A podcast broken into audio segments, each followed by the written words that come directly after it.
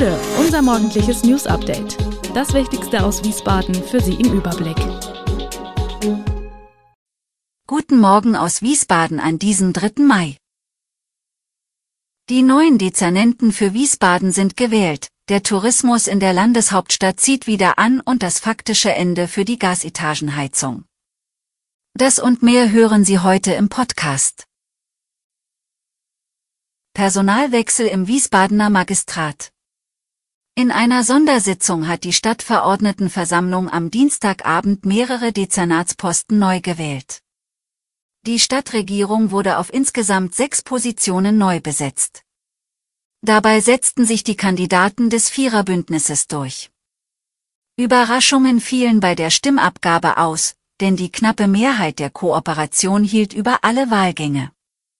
Die neuen hauptamtlichen Stadträte haben eine Amtszeit von sechs Jahren.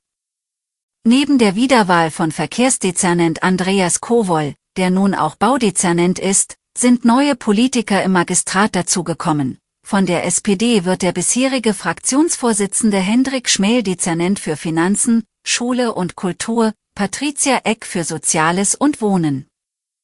Die erste Wiesbadener Dezernentin der Linken Milena Löpke übernimmt die Themenfelder Gesundheit, Zuwanderung, Integration sowie das Rechtsamt und Verbraucherschutz. Maral Kuestanjan von Volt übernimmt das neue Dezernat 7. Ihr unterstellt sind dann das Ordnungsamt, das Amt für Statistik und Stadtforschung, Smart City und das zentrale Fördermanagement. Auch für Christiane Hinninger von den Grünen beginnt ab Juli eine neue Amtszeit. Die erst seit wenigen Monaten amtierende Stadträtin und Dezernentin für Umwelt und Wirtschaft wurde zur Bürgermeisterin gewählt. Der städtische Entsorgungsbetrieb ELW hat rund 300 Hauseigentümer im Wiesbadener Osten angeschrieben, mit der Mitteilung, dass ihre Papiertonnen wegen nicht ausreichender Füllung demnächst reduziert werden würden. Frank Fischer, Sprecher der ELW erklärt hierzu, dass die Intervalle, in denen die Tonnen geleert werden, 2022 von vier auf zwei wöchentlich aufgestockt worden seien. Viele Tonnen seien seither beim Abholtermin nur zur Hälfte gefüllt, was den Entsorger Ressourcen koste. Fischer kommt den Anwohnenden jedoch entgegen, falls doch mehr Altpapier anfalle, könne man sich beim Betrieb melden. Papier sei schließlich ein Wertstoff, der sich wiederverwerten lasse. Die Anzahl der Touristen in Wiesbaden steigt seit den Pandemiejahren wieder an. Zwar liegt die Zahl der Übernachtungen noch 13 Prozent unter dem Niveau vor der Corona-Zeit, ist aber seither rapide gestiegen und liegt über dem hessischen Durchschnitt.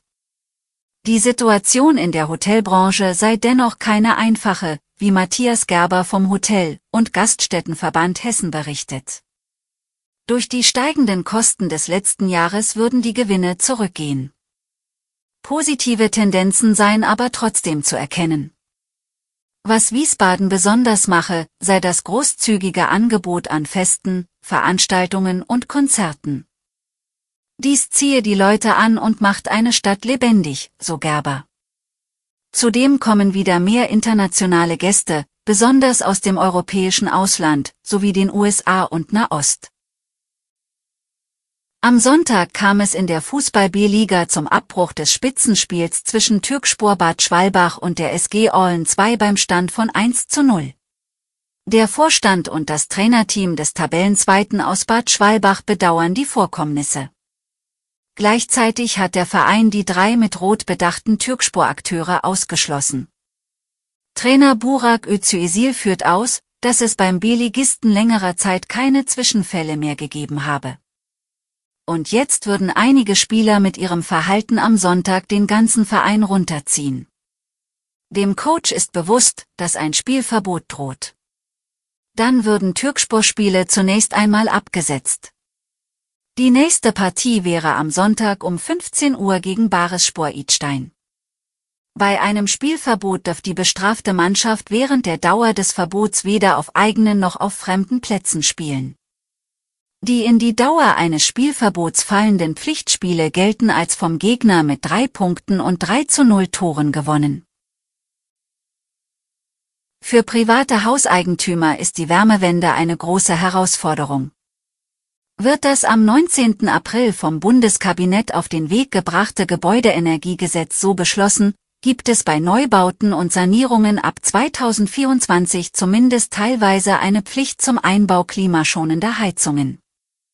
Nach einer Studie des Bundesverbands der Energie- und Wasserwirtschaft war 2019 in jeder zehnten der 40 Millionen Wohnungen in Deutschland eine Gasetagenheizung eingebaut, Hinzu kamen eine Million Wohnungen mit Gaseinzelöfen und Ölöfen.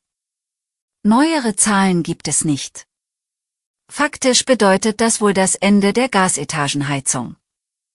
Das Bundeswirtschaftsministerium betont zwar, dass dezentrale Gasheizungen auch in Zukunft möglich seien, wenn sie überwiegend mit Biomethan oder anderen grünen Gasen betrieben werden. Auch ist von dezentralen Wärmepumpen die Rede. Beides wird in der Praxis aber kaum eine Rolle spielen. Als Alternative soll es Vermietern erlaubt werden, Gasetagenheizungen durch Stromdirektheizungen zu ersetzen.